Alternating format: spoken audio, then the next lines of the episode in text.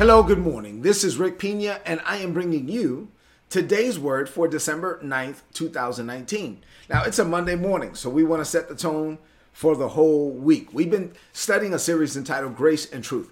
This is part 63 of the overall series.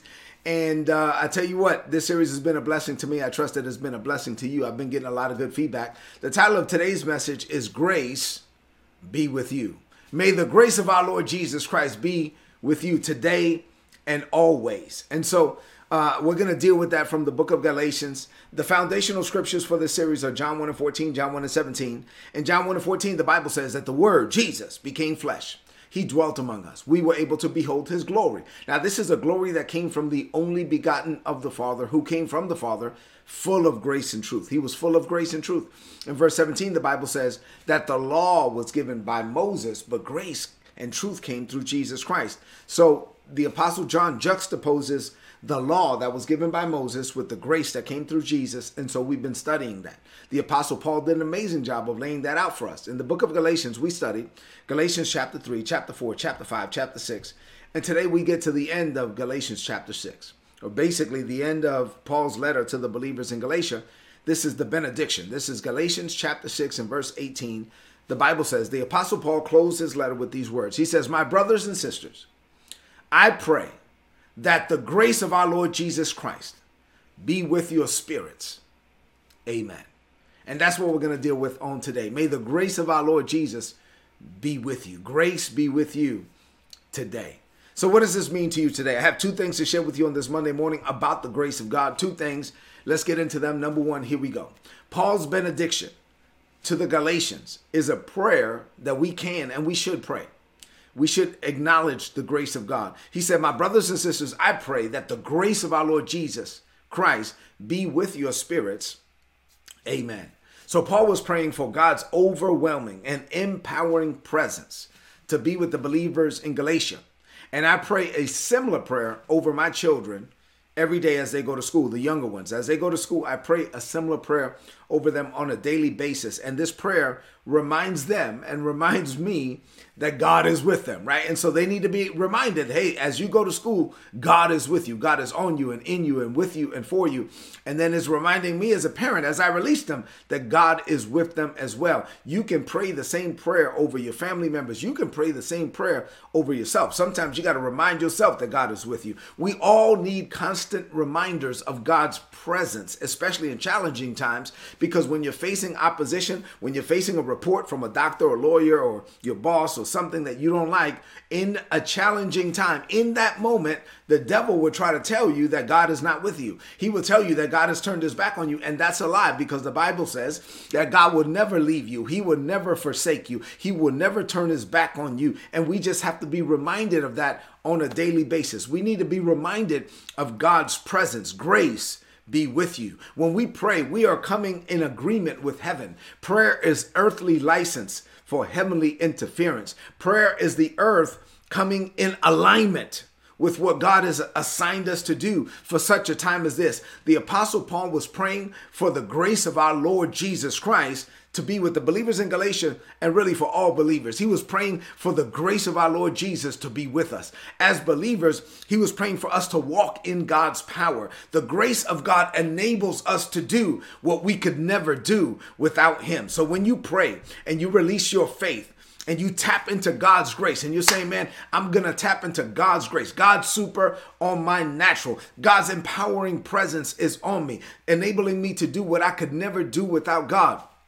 When you acknowledge him on that level, then there's nothing you can't do because God is living on the inside of you and there's nothing he can't do. So when you pray, you are open this way. You're opening your heart to the supernatural. You are believing God to operate in levels and ways and realms that exceed your power and your ability and your strength. You are believing God to operate basically beyond your ability. And then when you do it, when you actually do something that you know that you could not do, when you accomplish something that you know that you could have never accomplished, without God, at that moment you can acknowledge that you did it by the grace of God. You can say what Paul said in 1 Corinthians 15 and 10 I am who I am by the grace of God. And the grace of God towards me is not going to be in vain. God has extended his grace towards me, and I'm, I'm, I'm dedicated. I'm determined to use it. I'm going to be everything that God has called me to be for such a time as this because I'm not even the one doing it. It is the grace of God in me and on me and with me and for me. And this is how we are supposed to live. By God's grace, there's nothing we can't do. So as you enter this day, I pray over you what Paul prayed over them. My brothers and sisters, I pray that the grace of our Lord Jesus Christ be with your spirits. Amen. Number two, I only have two things today. Be aware of God's grace daily and this is this is key this is central this is cr- critical we we must be aware cognizant of god's grace on a daily basis when paul was was saying that he prayed for the grace of our lord jesus christ to be with the spirits of the believers there you know they I, I know what he was saying right? Because if you're born again god is with you all the time. But what he was saying is maybe you you may not be cognizant of god's presence. And, and so he was praying for them to be aware that god is there. You have to be aware that God is there, that God is always with you. You may not acknowledge Him all the time, but He is with you all the time. So please be aware that God is there. He will never leave you, like I said, He will never forsake you. He will never relax the grip that He has on you. God is on you, in you, with you, and for me, for you. And so, so my prayer for you is that you be aware that He is there today and every day as you engage this week in meetings and conversations and activities.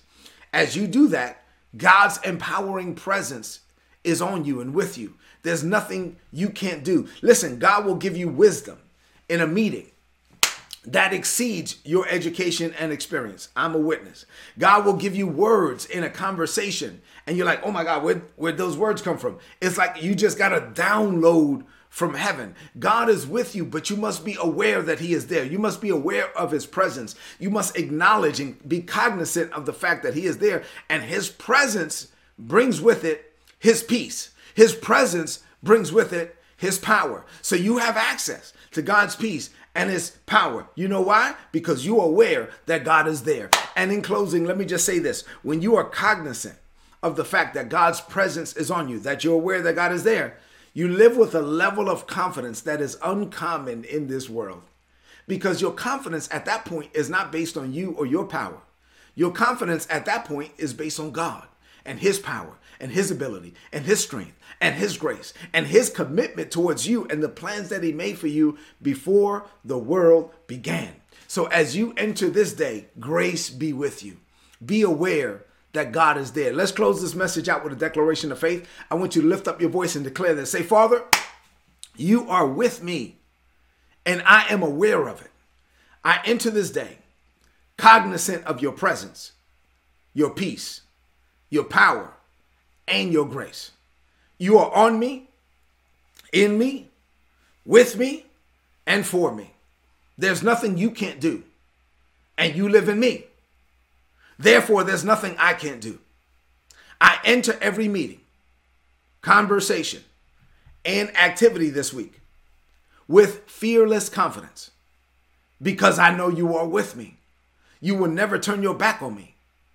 You are more dedicated to me and to the plans you made for me than I could ever be to myself.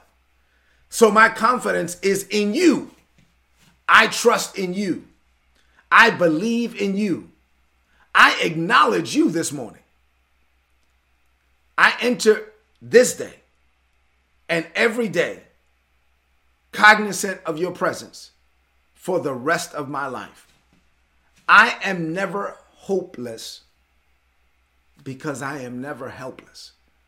I declare this by faith. In Jesus' name, amen. This is today's word. Please apply it and prosper. If you're not getting these messages, go to today'sword.org and there's a subscribe button. If you click on the subscribe button and put your email address in there, you'll get all my notes in your email inbox for free. So sign up and get the messages. They're going to be a blessing to you. As you head into this day, head into this week, be aware that God is there. God is with you whithersoever thou goest. Enjoy God's presence today in everything you do. Do me a favor, please share this message right now on your social media, on your timeline with your friends. I love you and God loves you. God bless you.